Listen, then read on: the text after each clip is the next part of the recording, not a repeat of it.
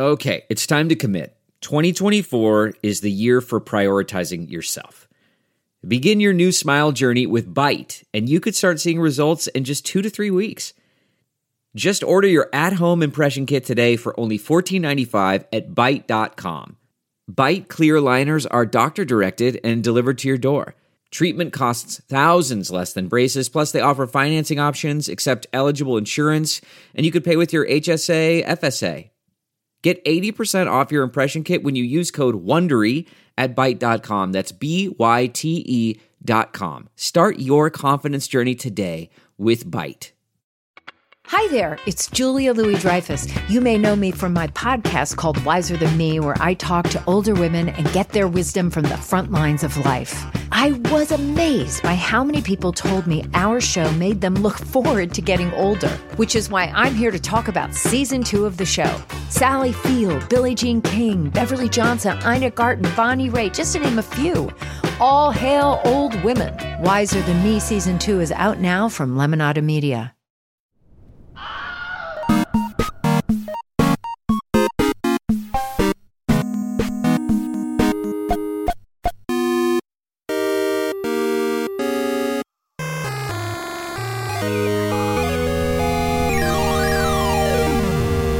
And action.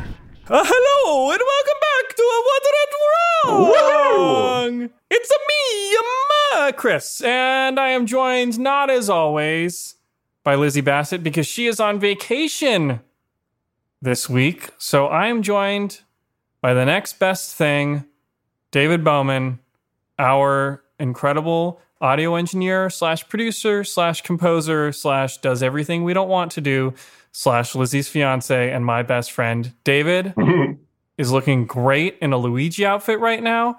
I am in a Mario outfit right now. And if you subscribe to the Patreon, you can watch a video of us in these outfits right now, white gloves and all.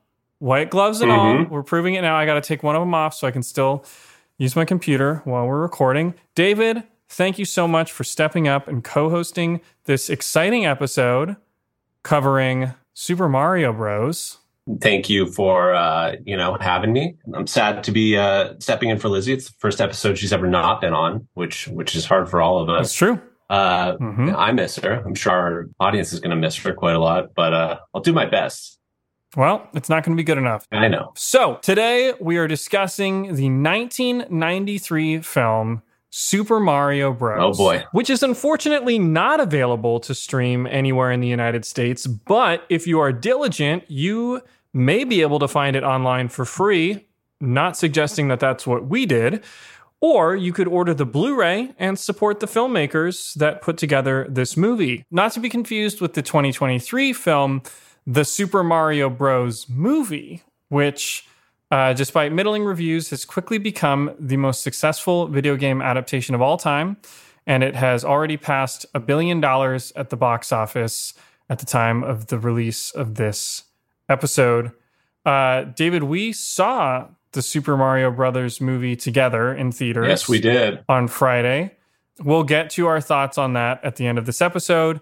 Before we go any further, though, I would just like to remind folks, if you have not subscribed to our Patreon, please consider joining, as you will get incredible bonus content, such as video footage of me and David, as I mentioned, in full-on Mario and Luigi costume right now. Yeah, Chris is one sexy Mario, I gotta tell you folks. It's quite a sight to see, even though he did kind of skimp on the non-red shirt. He's wearing a blue shirt. I couldn't find a red shirt. I'm wearing a blue shirt. I couldn't find a red shirt. All right, you can tell that to the patrons, Chris. But my mustache is canonically accurate to Mario's mustache. So let's dive back 30 years, because back in 1993, things weren't quite so peachy with the original Mario adaptation.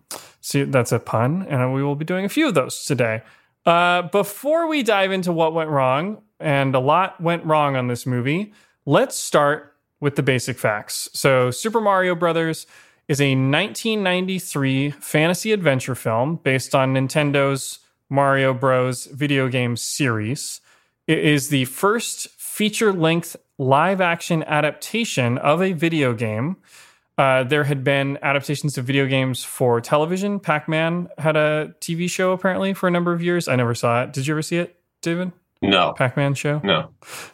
So, Super Mario Brothers Bros, as we'll say, was directed by Rocky Morton and Annabel Jankel, a husband and wife directing duo. It was written by nine people, although credited were four writers, Parker Bennett, Terry Runté, and Ed Solomon, though in actuality there were upward, as I mentioned, of nine writers. And it was distributed by Buena Vista Pictures, a wholly owned subsidiary of Walt Disney Studios. It was produced by Jake Eberts and Roland Joffé, or Joffé. I am not 100% sure how to pronounce his last name. It starred Bob Hoskins, John Leguizamo, Dennis Hopper, and Samantha Mathis. And as always, here is the IMDb logline. Two Brooklyn plumbers, Mario, and Luigi Mario, must travel to another dimension to rescue a princess from the evil dictator King Koopa and stop him from taking over the world. Yep. David, had you ever seen this adaptation of the Mario Brothers game before? So I have a singular memory of this because I'm not someone who ever falls asleep in movies, but this is the one movie I remember. I was on my friend Scott's house. We were doing a birthday party sleepover. Anders was there. It was a party. We were all stoked. Couldn't wait to watch Mario. Turn on Mario. Not what we expected. And it's very different. So much so that I just could not, I truly couldn't pay attention. And I just dozed right on off. Well, you probably weren't the only person. It doesn't resemble the game, at least visually, right, very much. And that's for a very specific reason. And that's what I want to focus on in this episode of What Went Wrong, in terms of what went wrong on this movie. Now, guys, there's so much material out there about what went wrong with Mario because it was the first big screen adaptation of a video game. And there are great resources. There's a book called Console Wars that I checked out, another on the rise of Nintendo. There are tons of accounts. They tend to focus on what happened on set, which we will get to. There were some salacious on-set incidents and disputes with the directors and the cast. But I think what's more instructive of how this all came about, how you got a movie based on a child's video game that features in the background what looks like an adult movie theater that says XXX, my life as a teenage mammal at one point, which is insane. So how did we get that in this movie is the question that I wanted to answer. And that's what I'm going to focus on in this episode. So I just want to interject and say that was my experience as an 11-year-old, but watching it for the podcast over the last couple of days, I loved it. Yeah, it's fun. I mean, I got to watch it over the course of several days. You know, I had to take breaks because it was a lot to do at once. But like, I mean, if I may, and I don't want to jump the gun, but like my feeling was this movie had a lot in common with movies like The Fifth Element, like, yes, like Beetlejuice, obviously for aesthetic reasons, Mad Max, you know, like all of this like weird steampunk, like dystopian stuff, Blade Runner. Yeah. Blade Runner, yeah. Not the same, like, you know, it's comedy, which I guess, you know. Yeah, it's a comedy, but it definitely shares DNA with those movies, and again, for very specific reasons. Yeah, and what I was going to say is I feel like, you know, if you ask me right now, before we start this episode, like, what went wrong with this movie? It's that it's tethered to Mario. Like, the problem that I felt was that if this had just been an original idea, because the way that it connects to Mario most of the time I felt was fairly disappointing. As someone who's like a normal level fan of the Mario franchise, you know, but it was the way that they tried to connect it was so strange in ways. But as far as just like really weird, original, cool, unique, creative filmmaking, I thought it was pretty fun. Yeah, I agree. I personally enjoyed it more than the new Mario, just as a watch. I thought, like, the new Mario is beautiful to look at. We'll get into more detail on our thoughts later. But this movie is so weird and different. And it has some really fun scenes and moments. And it's so inventive with its production design in particular. And again, let's save some of those thoughts, David, because all of that happened. All of this was very intentional. And so it wasn't an accident that the movie was made this way. So Mario, and that is his first and last name, was born in 1981. So the character was created. He had a cameo in Donkey Kong. So Donkey Kong predated Mario. He received his own game called Mario Bros. In 1983, and that was an arcade game. That wasn't for a console system. He then joined the Nintendo Entertainment System, NES, via the game Super Mario Bros. In 1985. And I'm not going to bore you guys with all of the ins and outs of the various sequels to this game, but there were kind of versions released in Japan, and then those versions were renamed and adapted and released in the United States. So there are kind of misnomers across which one is which, but the point is, by the early 1990s, Mario was a superstar. He was the first ubiquitous video game character in pop culture. And to give you a point of reference, 2 years into its production run, Super Mario Bros. 3, which was the third game released in the United States, it was not the third game overall because of Japanese releases, it had made over $500 million worldwide on this video game in the early 1990s. Wow. So this was an enormously successful property, and it was really unprecedented in its popularity.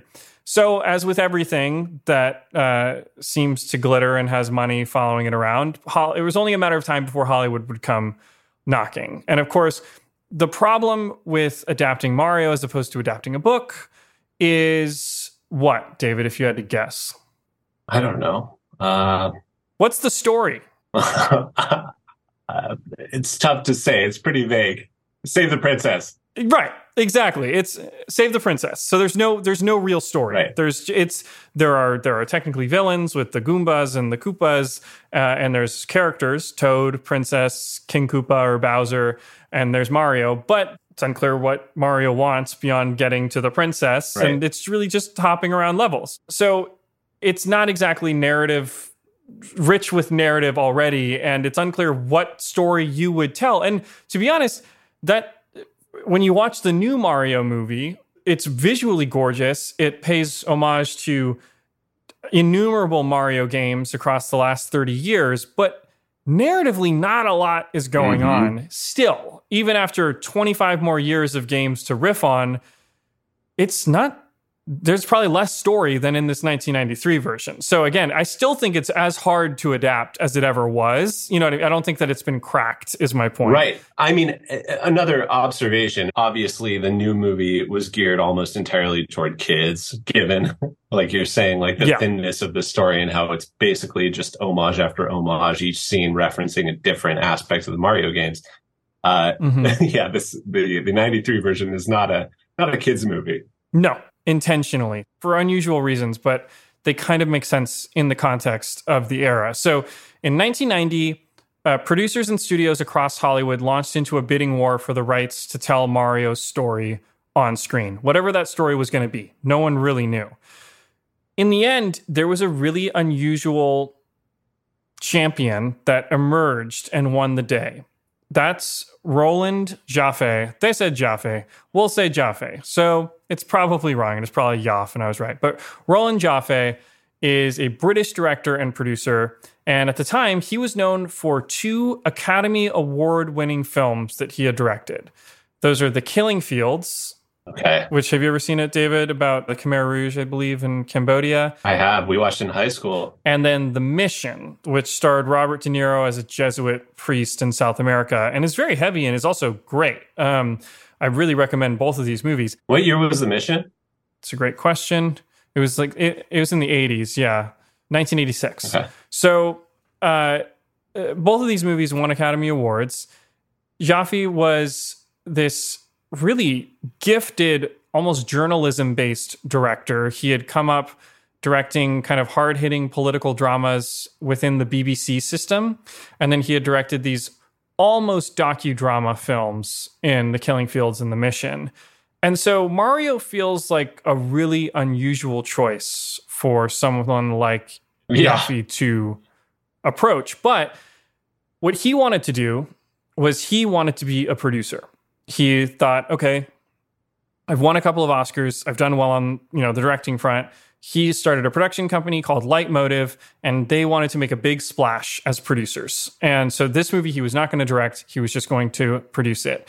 And so there are a lot of different, you know, timelines available, including a 1992 LA Times expose about the making of the movie. And there's a great Grantland retrospective from 2013 by Karina Longworth. And then Jamie Russell's book, Generation Xbox, How Video Games Invaded Hollywood. So I've tried to kind of pull all of these sources together to put together the following timeline. So basically, when Hollywood approached Nintendo about adapting Mario for the big screen, no one had ever done this before. And so when the studios were pitching the movie, they didn't really know what to pitch. No one, they were kind of like, yeah, we'll just figure out how to adapt it. And that was it. And they would offer a price. And so Joffé met independently with the president of the Nintendo of America portion of the corporation, Minoru Arakawa. He's the son-in-law of the CEO of Nintendo. So he is the Tom Wamsgans of this story, if you watch Succession. Oh my God, we got another Succession tie-in, by the way, which we call out. Fisher-Stevens, we will. Fisher-Stevens, those sideburns in that quintuple rat tail situation is just undeniable. Yes, it's intense. And so Joffé goes in, he pitches a live action adaptation of the game, which is unusual. Right. You would imagine it might be animated. And the key to the pitch was the tone of the film. And he wanted to make an edgy movie that wasn't just for kids. He wanted to make a Mario Brothers movie that would be for both adults and for the kids under 12 playing the game. Mm-hmm. And so Arakawa said, look, we've gotten offers up to $10 million for the rights to make this movie.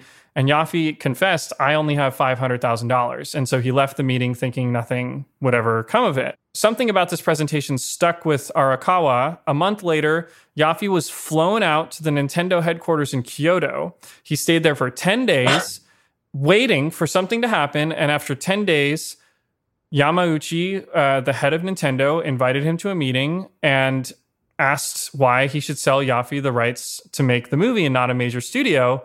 And Joffé's played the only card he had. He said, we'll give you more creative control. Hmm. But this is actually not what won Nintendo over in the end.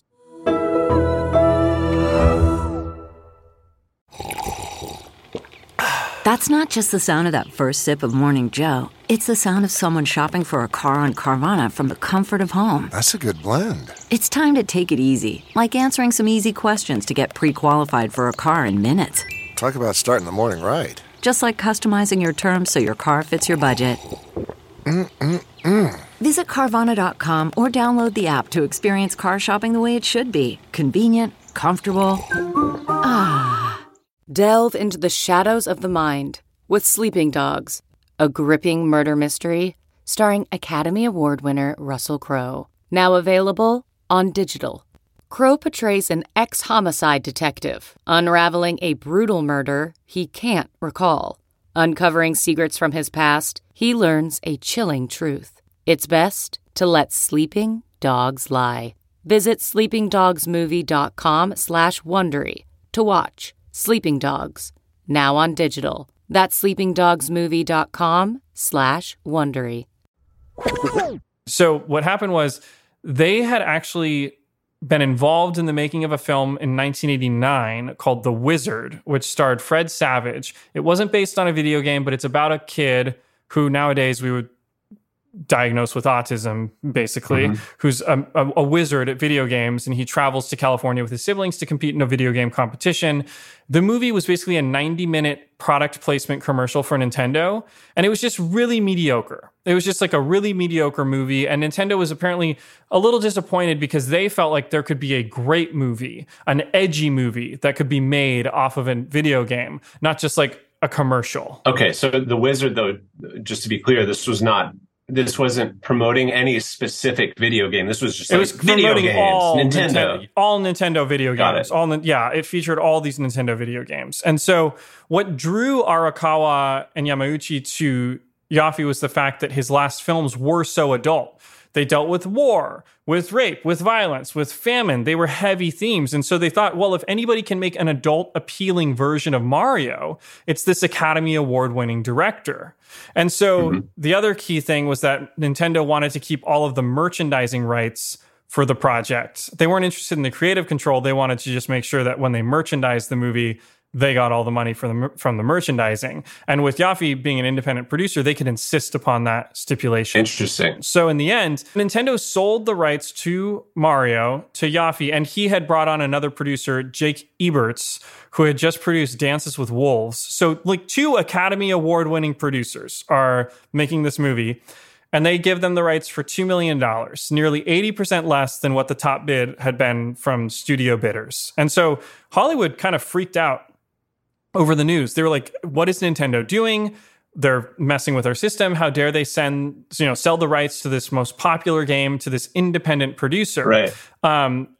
Now, in truth, Nintendo kind of did all of them a favor, it will turn out. And to be clear, at this point, Disney was not involved in the story. Some sources reference Disney purchased the rights to the film, but Disney didn't come into the picture until later. So right now, literally, Yaffe and Ebert are on their own. They have purchased the rights to this movie. They've secured financing to do so.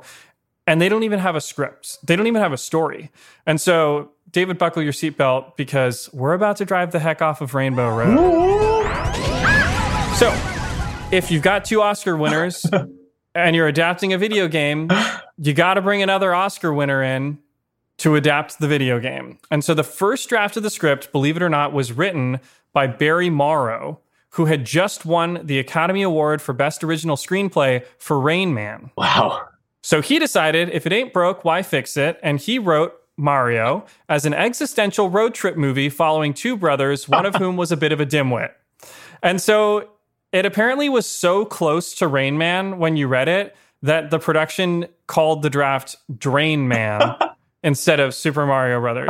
And apparently it was not funny. It was a dramatic piece. It was just Rain Man. It was Mario Brothers Rain Man. What? And the producers, that was the first. No one had adapted a video game. They didn't know what to do. So that was the first draft. And so the producers decided we were looking for a comedy. So they thanked Barry for his work. He was removed from the project.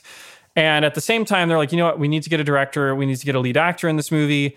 And who is short and funny and portly, David, that would be a great Mario? Anyone you can think of? Penguin. Danny DeVito. Yes. Yeah. Danny DeVito. So DeVito was interested in the project, but he wouldn't sign on without a script. And then when he eventually did get a script, I'm not sure, it sounds like he just didn't like it. And so he eventually passed on the project. So they lost out on Danny DeVito, and what follows is maybe the most insane revolving door of screenwriters and directors that we've ever covered on this podcast. And all of these drafts are available to read at www.smbmovie, Super Mario Bros. Movie.com. Yep. So next up, writing team, Jim Genowine and Tom S. Parker, who would go on to write The Flintstones and Richie Rich. They were a relatively new writing duo at the time. They wrote a draft that was a true fantasy satire, stealing from Alice in Wonderland and The Wizard of Oz. Their draft established Mario as the older brother, Luigi as the younger dreamer, who would get the princess, elements that would end up in the final film. And one source claims that upward of $10 million was spent developing all of these screenplays, although that number seems high to me. I believe that was including pre-production. So right around this time, director Greg Beeman was hired to direct the movie. I don't know any of his work, but apparently his 1992 film, Mom and Dad Saved the World, bombed at the box office during the development process. And so he was let go from the project as a result. So they couldn't get financing with him attached to direct. So then Yaffe offers the directing chair to Harold Ramis of Ghostbusters, if you remember. Seems like a catch. Yeah, he would be great. He took the meeting as he was a fan of the game, but wisely turned down the opportunity to direct. And I could be wrong, but my guess is that at this point, the producers are feeling that they're losing steam, and this is where you can get an optics issue with a movie, where if too many people start passing, you are unable to attract talent at that same level. Fincher might not want to direct the movie that Spielberg passed on, and whoever else passed on. So here, I have a question for you, because I know you've on scripts you've worked on, there have been times where that something on your radar, it's sort of having to be cognizant of that kind of thing. Is the way that word circulates about too many people passing just within the community, or are there like official, you know, is this in like the tabloids and stuff? No, I don't. Well, maybe the tabloids get a hold of it, but it's usually through agencies because, you know, a lot of people share agents. And so agents will share, you know, information about who's been involved, you know, who's gotten to look at it first, because there's a lot of ego involved. Got it. So it's just word of mouth internally with agencies and with actors. Exactly. And it usually does get out eventually. So, you know, for example, you know, it would take a lot of passes on a big movie to get to a director like me. Or if it's a smaller project, they're not going to go to David Fincher, so I'd be higher on, you know, the list potentially. Sure. So with a movie like Super Mario Brothers, it's going to have a big budget, so they do need an experienced director. They can't really get around that. But the problem is it's this unknown, there's no script, no one's ever done this before, so it's a really risky project as well. And also, not only is it risky for those reasons, there's no studio behind it either. So the financing isn't secured on top of everything else. So, you know, you don't know if you're going to get the resources to make the movie you want to make. Right. So at this point in the process, are they operating off of the script that you just mentioned, not Rain Man, but the following one that you mentioned? The second draft. Yeah. I see. And so they're casting based off of the characters in that, but presumably they're just trying to cast Mario and Luigi mostly. They're focused on Mario and Luigi and Koopa. Those are the three that they're focused on. Mario, Luigi, and Koopa. I'll get to this later, but they offered the role of Koopa to Arnold Schwarzenegger. He turned it down. We'll get into some other ones. So Yaffe kind of had a weird idea then. He had this interview in the early 90s with the LA Times. He said, "We made some mistakes. We tried various avenues that didn't work. I felt the project was taking a wrong turn. And that's when I began thinking of Max Headroom." David, do you remember Max Headroom? Have you ever seen Max Headroom? No. So Max Headroom it's really weird. You'd recognize it if you saw it. It's this satirical sci-fi TV series that aired in the late 80s. It's set in a dystopian future where an oligarchy of TV networks control everything, including the government. And it's really weird. It's this talking head, like, shock jock character, Max Headroom, speaking to camera, who looks like he's CGI. He's wearing a suit. He has a really intense blonde haircut, like square jaw. He has lasers behind him. If you just Google search him, you'll recognize him. He was billed as the first ever computer-generated television presenter. But in actuality, what's really fun is that he was not CGI. Whoa, yeah. He was actually an actor in heavy prosthetics and contact lenses that was shot in front of a green screen with lasers keyed in behind him. Oh, this is so weird. It's so George Orwell-y. It is. It's very George Orwell. It's very dystopian. It's very Blade Runner. It's very Mad Max. But it's like deeply satirical. It's almost a little bit of The Matrix ahead of it.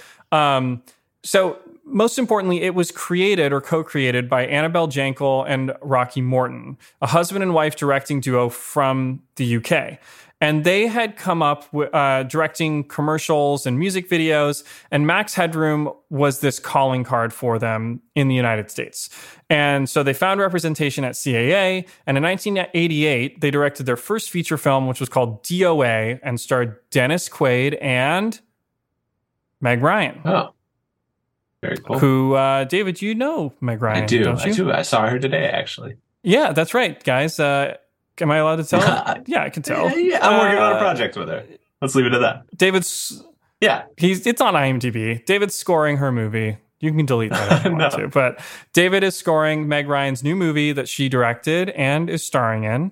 And she is very lovely and has been a pleasure to work with. And I'm sure he's doing a great job. Thank you, Chris. And he hasn't been fired yet, so that's great. I have not. Also, fun fact, I think she and Dennis Quaid started dating during the production of DOA, although I do know they met while shooting Inner Space the year prior. Interesting. So DOA was a neo-noir remake of a 1950 film of the same name. Most importantly, it was a flop at the box office. It made $12.5 million against its $30 million budget. So Jankel and Morton, kind of in directing jail, went back to directing commercials and music videos until one day their agent sends them the script for Super Mario, that draft we were just talking about. Mm-hmm. And they hated it. It was down the middle. It was for kids. You know, it was basic, but Morton saw the potential for a far different movie, a grittier movie, a darker movie, a satirical movie, a movie that pulled from Blade Runner and Mad Max and all of these other movies that you referenced. Yeah. And so As he explained in a 2016 interview, he called Annabelle.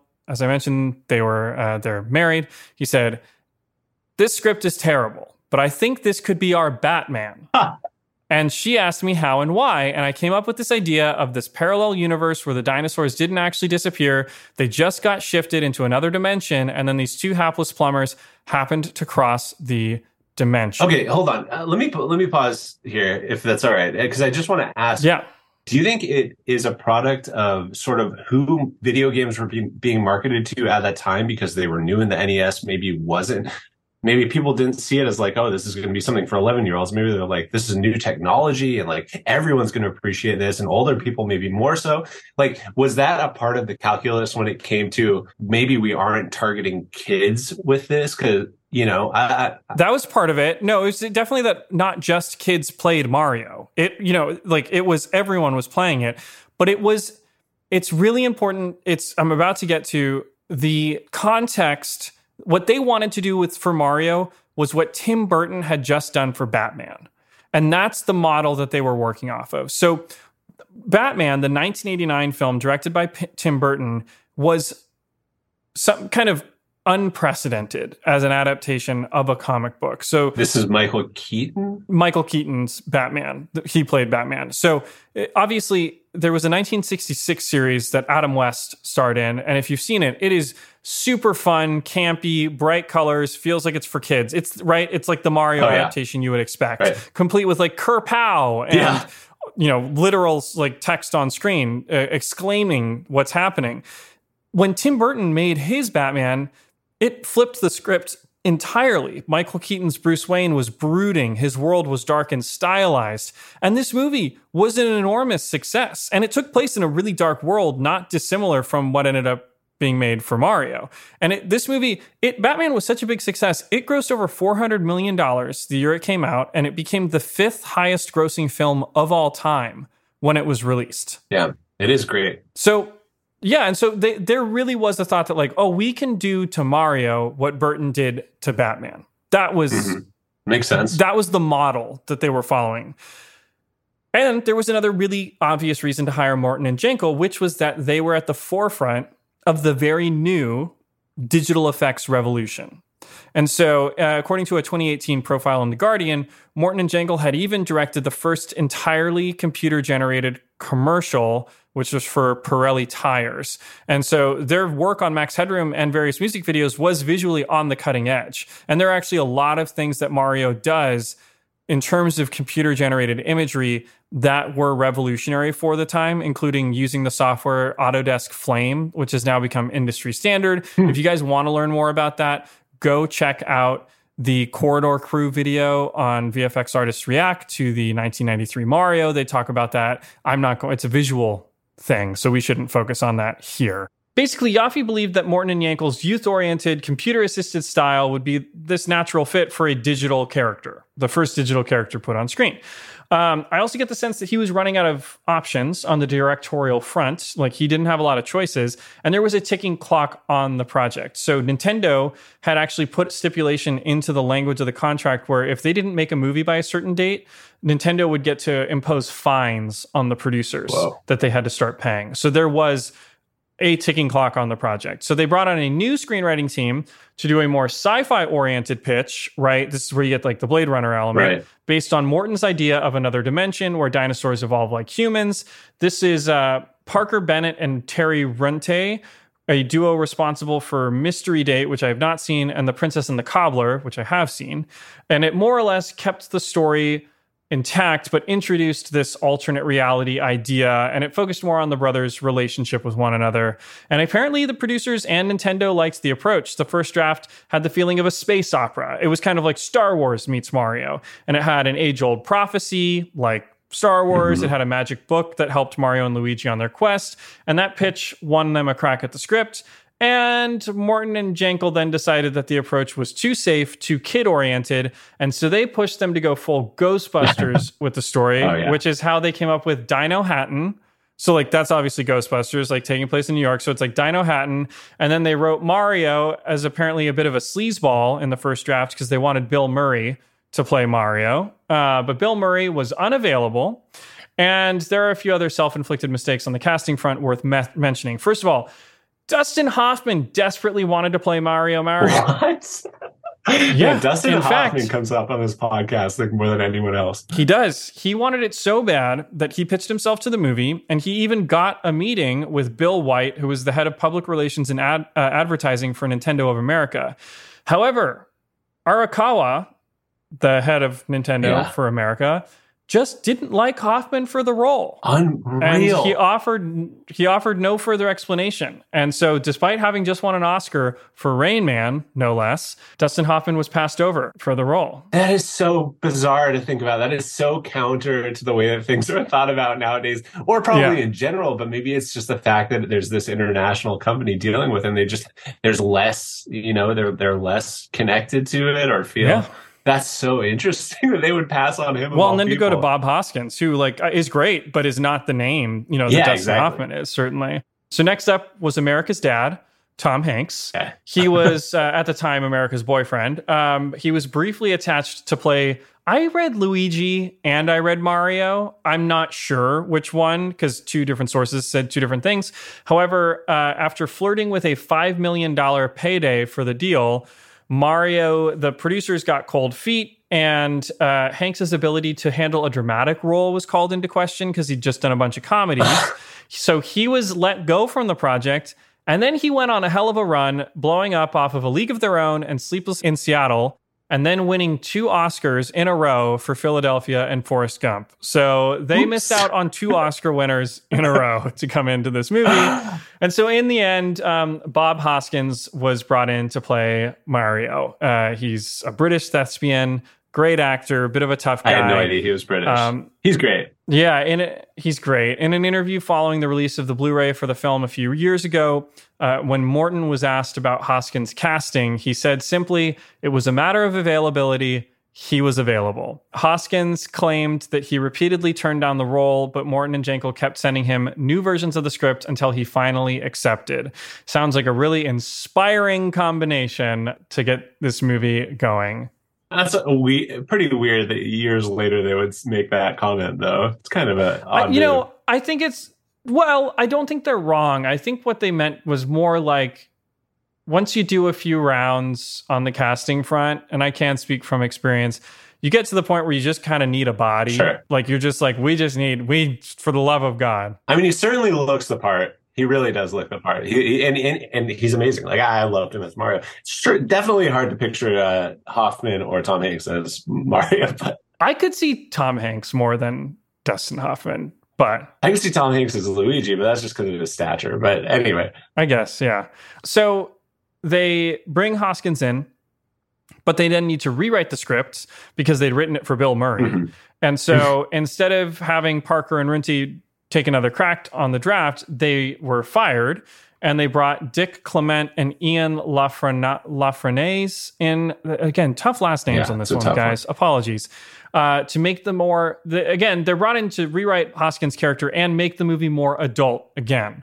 This draft is referred to as the Die Hard draft since it was much more of a satirical action film, and it even featured a Bruce Willis cameo, like in Die Hard, crawling through the air ducts of King Koopa's castle, which I just don't know why they would do that, but they said, we were going to do that. So then the producers don't think this version is grounded enough. So Clement and Lafrenaise wrote another draft that featured a Mad Max-style Mario Kart race. This version was turned in March of 1992, satisfied the higher-ups, and it seems like this was the draft that Hoskins signed on to the movie to play. Got it. So this was the draft that Hoskins was like, great, this is the movie I'm going to make, the more adult, darker version. Leguizamo was cast as Luigi, and they auditioned a number of folks, but Leguizamo won the role. Was he pretty well known at this point? Maybe? Yeah, he was known. He was like a young comic actor, good-looking guy. He was known. And he had a funny comment about how Italian actors always play Hispanic characters, referencing Al Pacino and Scarface. And so he's like, it's about time that a Hispanic actor takes a job from an Italian actor for an Italian role, which I did think was funny. Nice. So then they also cast Samantha Mathis as Princess Daisy, and infamously now, Dennis Hopper was brought in to play King Koopa. And he famously would go on to claim that the only reason he ever took the role was for the money, and they paid him a lot of money for it. And he would also prove to maybe be the most difficult aspect of this shoot. And he's a very notoriously difficult actor to work with. CarMax is putting peace of mind back in car shopping by putting you in the driver's seat to find a ride that's right for you. Because at CarMax, we believe you shouldn't just settle for a car. You should love your car. That's why every car we sell is CarMax certified quality, so you can be sure with upfront pricing that's the same for every customer. So don't settle. Find love at first drive and start shopping now at CarMax.com. CarMax, the way car buying should be. Okay, picture this. It's Friday afternoon when a thought hits you. I can spend another weekend doing the same old whatever, or I can hop into my all-new Hyundai Santa Fe and hit the road. With available H-Track all-wheel drive and three-row seating, my whole family can head deep into the wild. Conquer the weekend in the all-new Hyundai Santa Fe. Visit HyundaiUSA.com or call 562-314-4603 for more details. Hyundai, there's joy in every journey. So, script in hand, cast in hand, they set film. They're on a go-kart going 100 miles an hour now. Filming slated for 2 months later. Summer of, 1992. Co-producer Fred Caruso found their shooting location, an abandoned cement plant in Wilmington, North Carolina.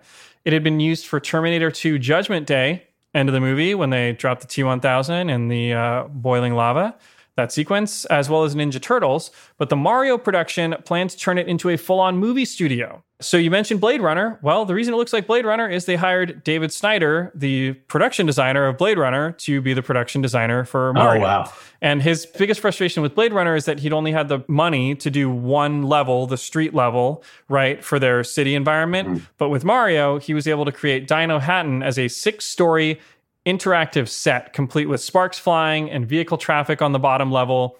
And they created an aesthetic for the film that they called New Brutalism, which is this like concrete, steel, Mad Max, as you mentioned, a little bit cyberpunk, a little bit post-apocalyptic, neon sign punctuated dystopian vision of a dino-dominated alternative dimension. Mm-hmm. And then they bring in this lead creature designer, Patrick Tatopoulos. He had just wrapped Coppola's Dracula. And so, just to show you the tone of the people that we're bringing in here. So they decide they're going to make slightly more cute versions of the dinosaurs than in Jurassic Park, which was shooting at the same time.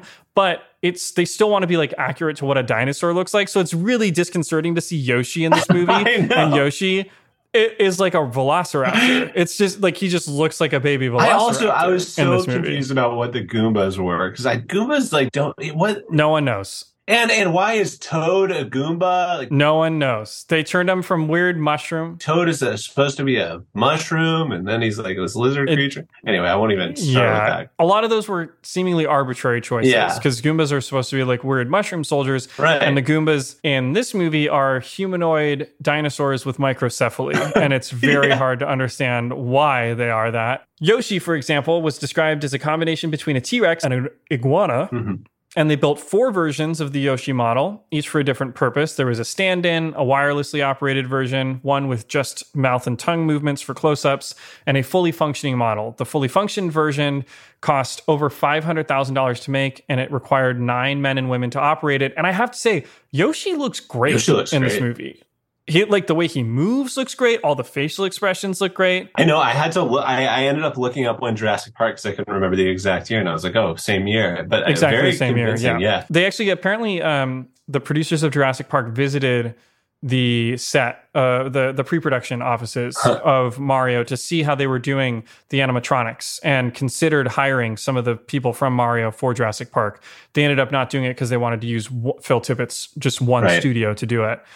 So budget was quickly becoming a problem. Yeah. And there's conflicting information here. But what's clear is that a combination of factors lead Ebert and Yaffe to do 2 things more or less simultaneously that kind of both save the movie and doom the movie. So the independent financing that they had secured, which was, I guess, through a French bank, had either slipped through or was looking shaky.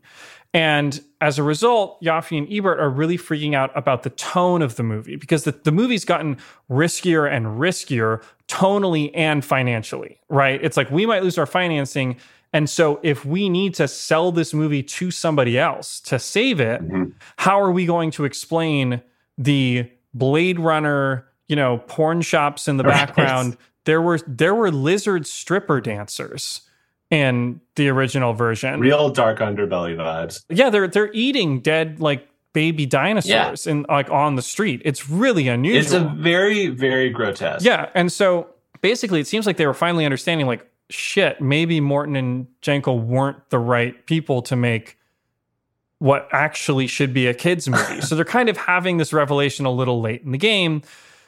So all of this leads them to seek the safety of a traditional studio to keep the film on track. And this is where Disney comes in. So in order to make the product more appealing to the studio, they need to steer it back to a more mainstream territory.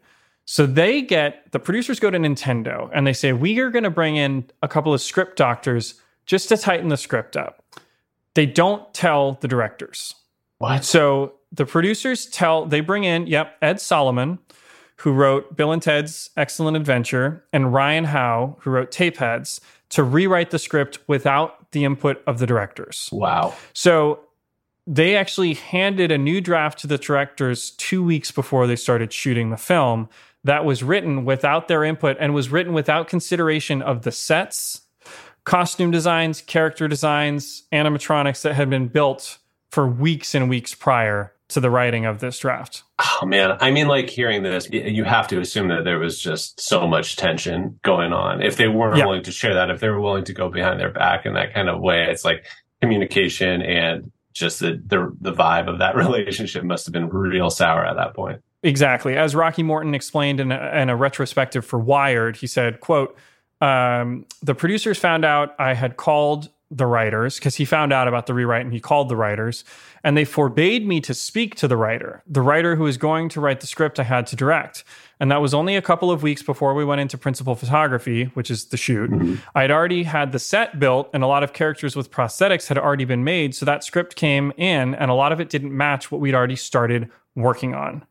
And so this distrust festered and the relationship between the directors and the producers completely broke down. And the worst thing for the directors at this point was that when the cast showed up to film in North Carolina, they were handed a brand new script that did not match the version they had signed on to make at all. And then the directors had to turn around and tell the actors, yep, we're great. This is the version we want to make, right? Because otherwise the actors aren't going to do it. So the directors had to sell the movie. And apparently Morton and Jankel were so blindsided that they really considered walking away from the movie, even though millions of dollars had been spent building their version for it, because they were handed a script that they didn't know they could make. Yeah. I mean, I don't blame them. I would be so pissed off. So at the same time, studio heads are flying in to see the set of Dino Hatton. So most importantly, Jeffrey Katzenberg, who we've discussed on our Emperor's New Groove podcast, who was still at Disney at the time, he would leave shortly after this. He came by and apparently he was impressed enough with the production. Again, nobody knows what to look for in a video game adaptation. And so he's impressed enough that he decides Mario's worth the risk. And Disney comes on as the distributor of the film via its Buena Vista Pictures subsidiary, and they have a studio backer. And so this means that the fiscal safety of the movie is secured, but it represents a breakdown in the vision of what the film will be, kind of the final breakdown, right? Because Morton and Jankel and the team they've hired to produce their version of Mario are basically like, wait, now we're making a Disney movie? Like, they were making Mario Blade Runner, right? Like the Mario Blade Runner satire comedy. And now all of a sudden it's like, no, we're making a Disney movie. And those are on polar opposite ends of the extreme, which is how you get a movie that's like, on the one hand, kind of like a very sweet, charming, goofy romance between John Leguizamo and Samantha Mathis that's like very chaste and very PG. And on the other hand, you have like very suggestive comments made throughout the movie and like weird erotica in the background. And, you know, it's right. Like, it doesn't make any sense. And when I said that I had watched it in like 3 different sittings, I think that's part of it. It's just like you go into a tailspin trying to figure out what's going on. Well, you can, it's like very digestible in chunks, but all of it together is just like, what in the world is happening? Yeah. And so it seems like in the kind of like a last ditch effort to get the train back on the tracks, the producers go back to Clement and Lafrenaise, who had written the draft that everybody kind of had liked and signed on for. Mm-hmm. And they basically said, hey, can you come in and sprinkle some of that magic fairy dust on this new version that Disney likes? Like, can you rewrite the rewrite of your rewrite? Is what they're saying at this point. But they were unavailable. So they go back one more set of screenwriters to Parker Bennett and Terry Runté, who had done the original sci-fi draft, I believe. And they were flown to set in North Carolina, and they had to sit at this uncomfortable intersection between the producers, the directors, and the actors, rewriting the script every single day. So like new pages went out on this movie every single day. And the story, they were just like struggling to make the story cohesive. Mm-hmm. And now, of course, why not wait until the script was ready? As I mentioned, Nintendo had given the production a hard deadline by which they had to release the movie.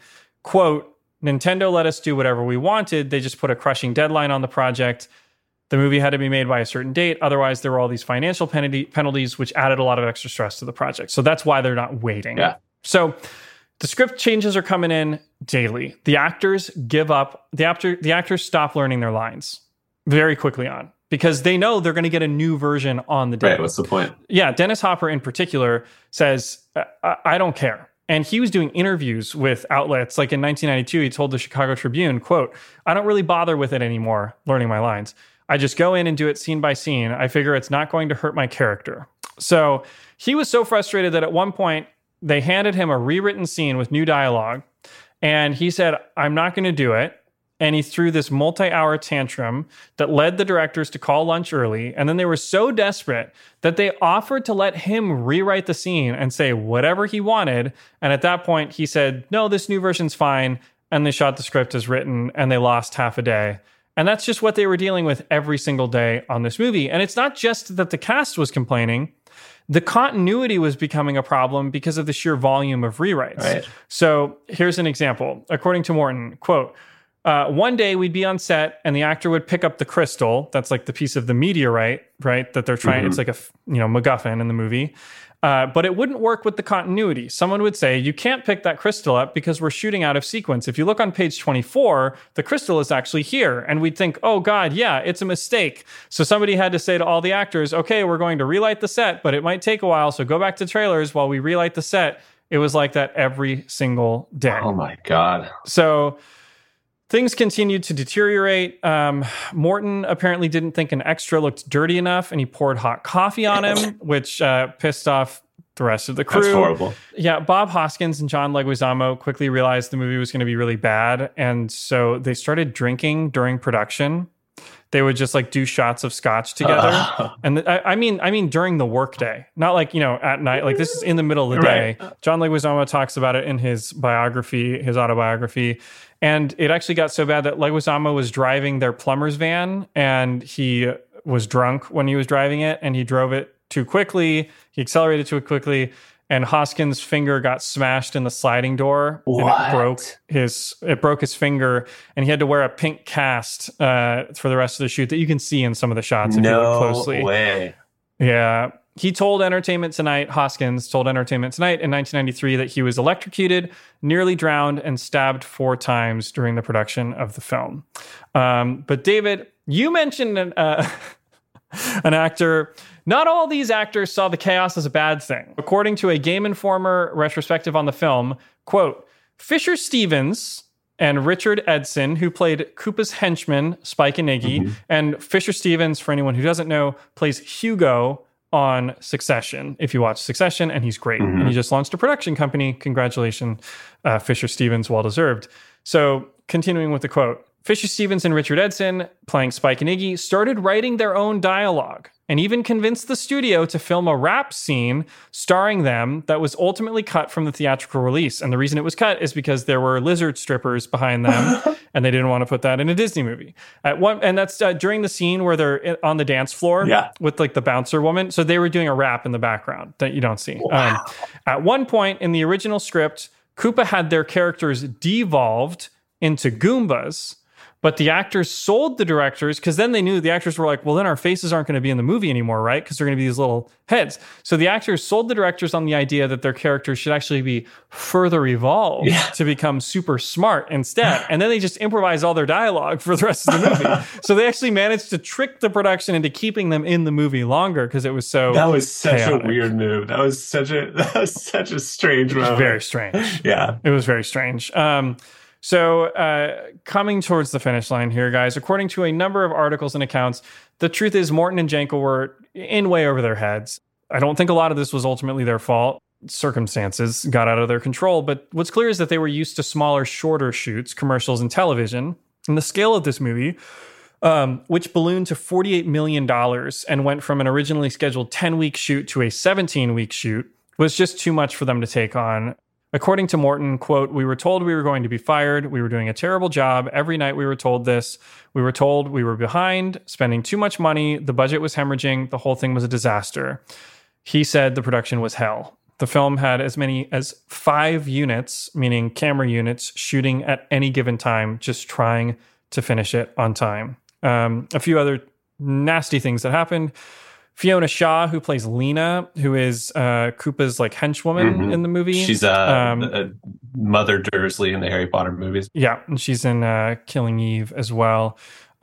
She, during the scene in the Boom Boom Bar, she takes a shot with a worm in it. Yeah. That was a live worm, and no one told her. No one told her it was a live worm. Oh, man. So that was hard to watch. It was, yeah, and she did not know that was a live worm.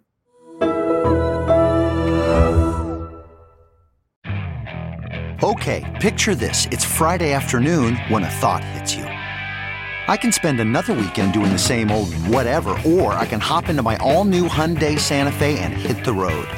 With available H-Track all-wheel drive and 3-row seating, my whole family can head deep into the wild.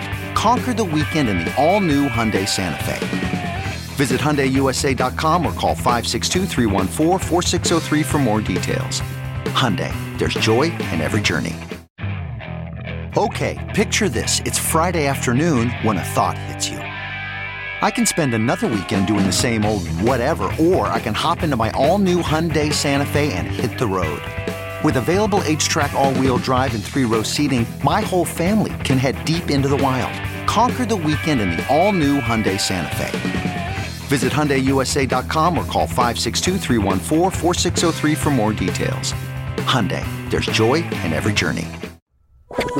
Some of the fights are so weird that happened on set that it's hard to understand them. For example, Morton and Jankel were adamant that they didn't want to ever see Mario and Luigi in their classic red and green jumpsuits. What? Which is why the producers had to insist on it, and that's why it only happens like 3/4 of the way through the film. Yeah, they also only, very weird. Yeah, they only put them on at the very end. And the ending of the film is pretty small and disappointing compared to what the script called for. So the script wanted there to be this epic battle between Mario and King Koopa or Bowser, on the Brooklyn Bridge.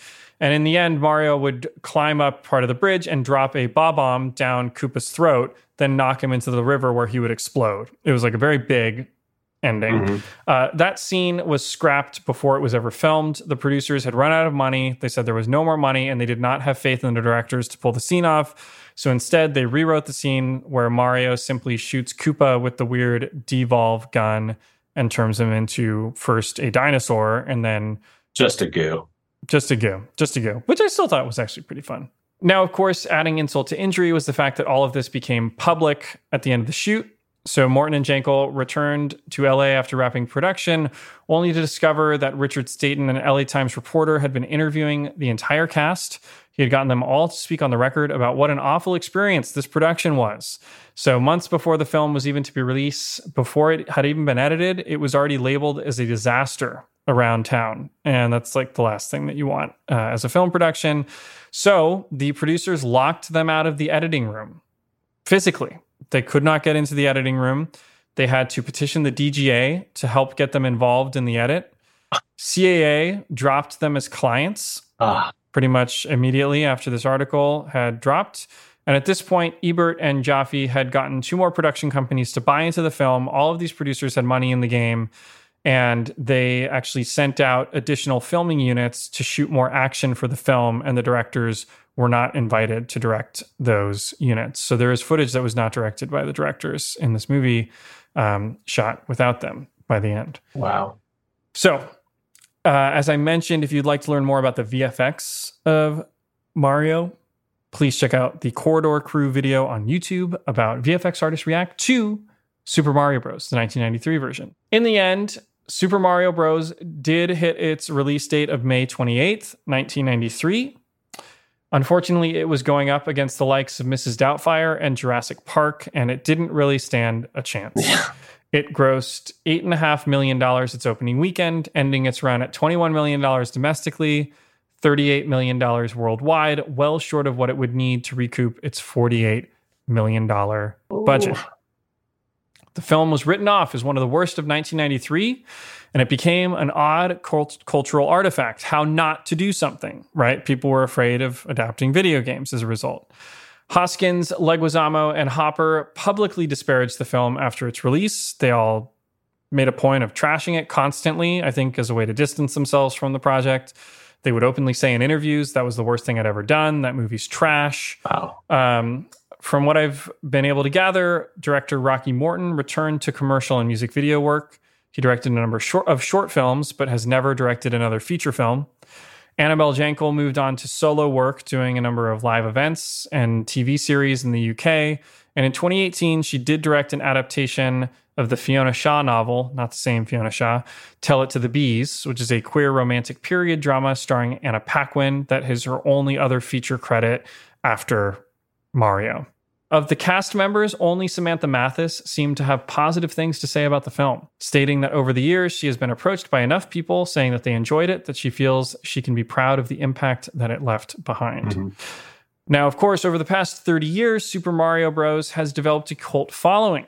As I mentioned, all of these scripts are available online, and they're only available online because in 2007, Ryan Haas, a Mario superfan, launched a website dedicated to collecting as much material from the film as possible. This is Super Mario Bros. The Movie Archive.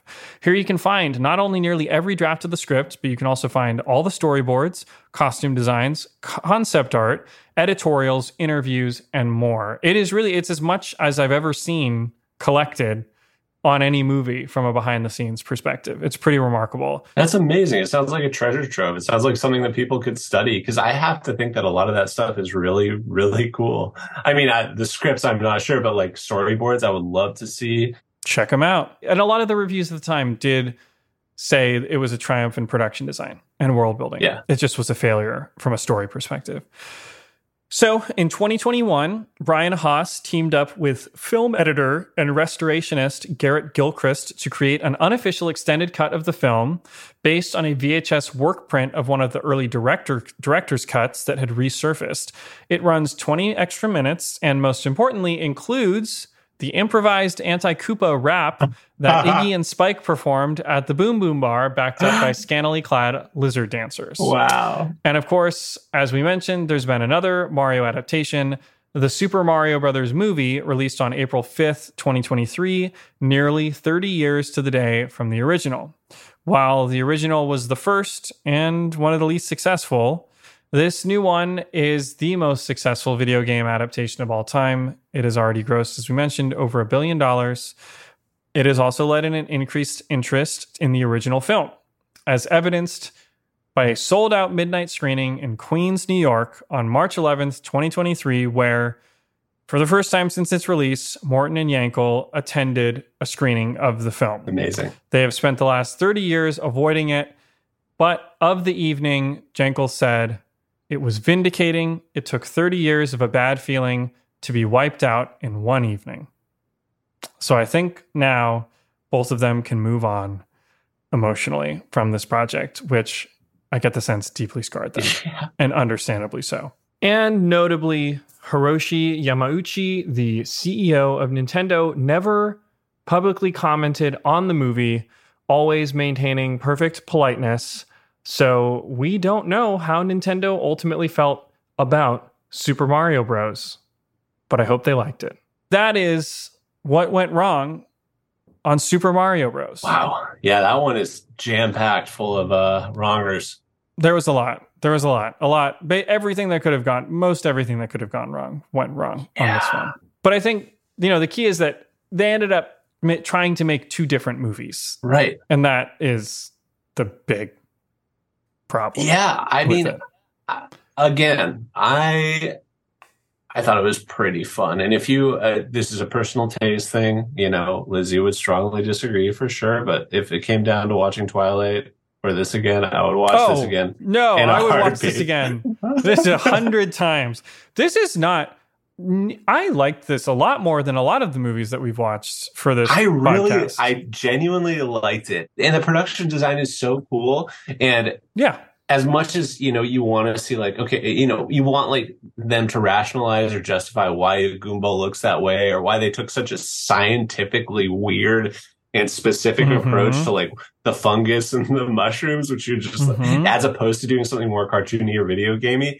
At the end of the day, and that's why I said at the top, like if you can detach yourself from the canon or like the lore of Mario itself, it's just a really, really wild and very fun off the wall movie to watch. And all of the acting, I mean, Dennis Hopper is Dennis Hopper. Like we just rewatched Speed. Yeah. He's the same in that as he is in this as he is in Waterworld.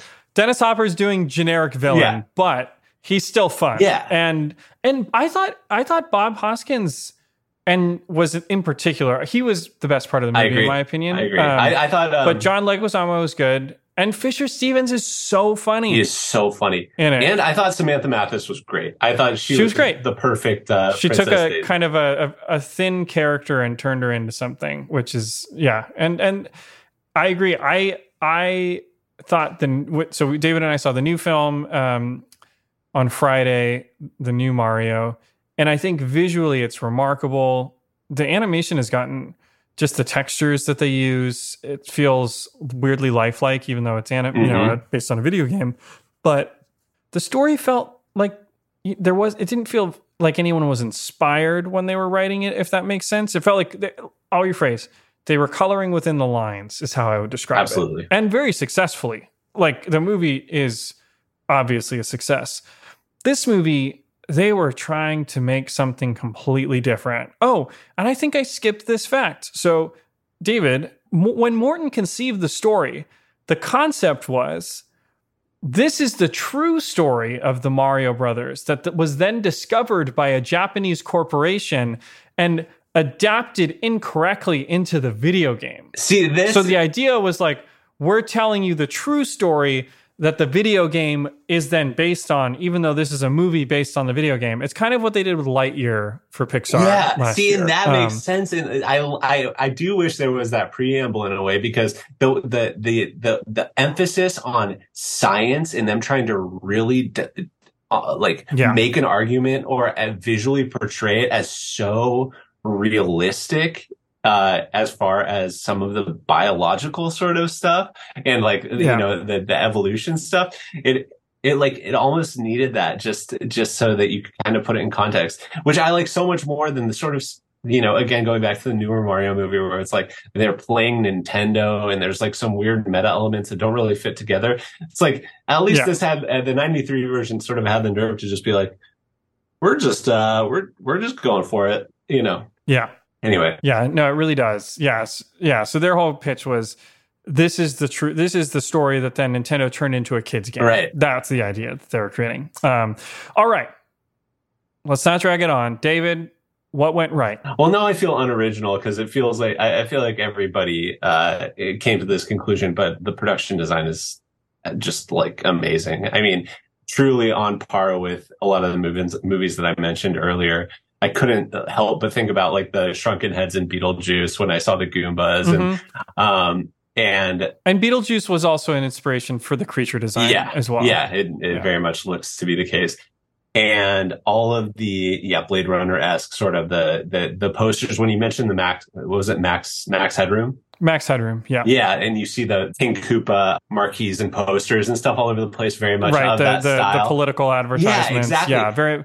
Very Orwellian, very government control, you know. Right, and that attention to detail, not even attention to detail, but the ambition of like going for some of that deeper sort of backstory stuff. that probably was just a consequence of them not being able to be decisive about what kind of movie this was. But it makes it this weird hodgepodge that is unlike anything I've seen. And so just, I mean, if uniqueness can be what went right, I really did see that as a virtue of this movie and made it very fun to watch for me. Yeah, I agree.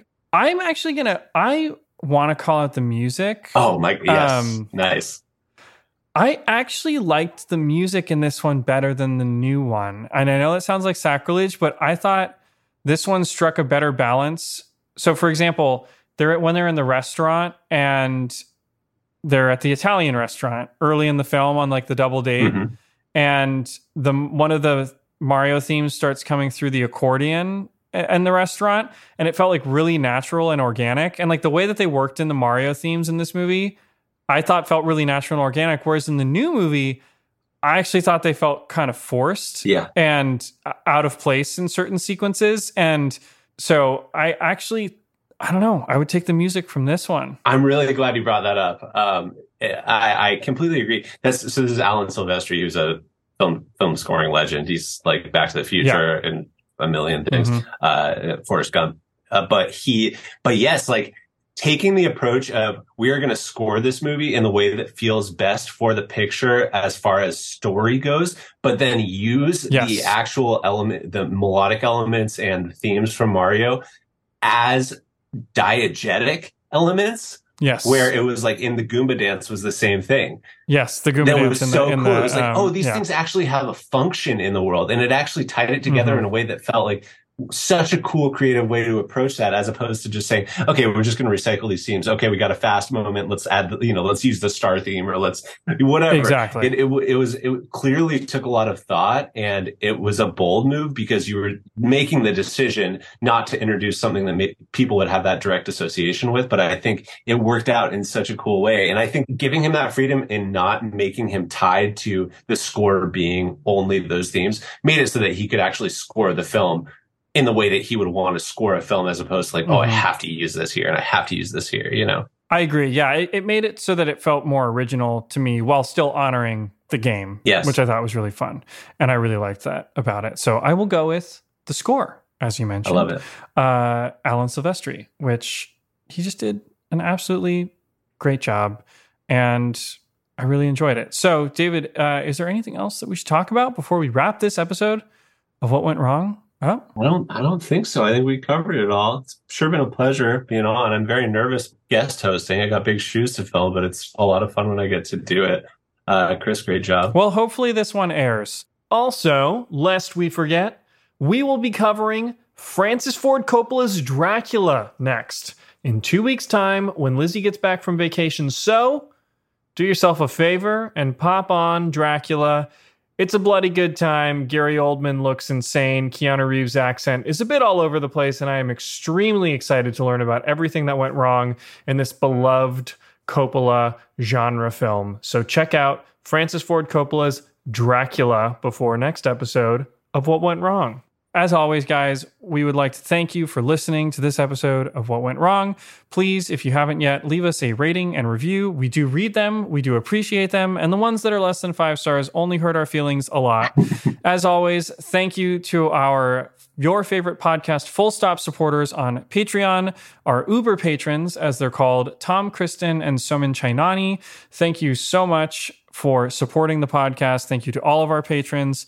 As always, I've said as always enough times today, but if you do have a film recommendation, please feel free to hit us up on Instagram at What Went Wrong Pod, or on Gmail, whatwentwrongpod@gmail.com. Thank you guys so much. We will see you in 2 weeks, not with David, but with Lizzie. Thank you, Chris Winter Bowser.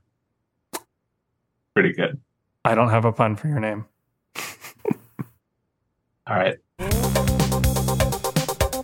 Go to patreon.com/whatwentwrongpodcast to support What Went Wrong and gain access to bonus episodes, video content, and more. What Went Wrong is a Sad Boom podcast presented by Lizzie Bassett and Chris Winterbauer. Editing and music by David Bowman, with cover art from Euthana Uos.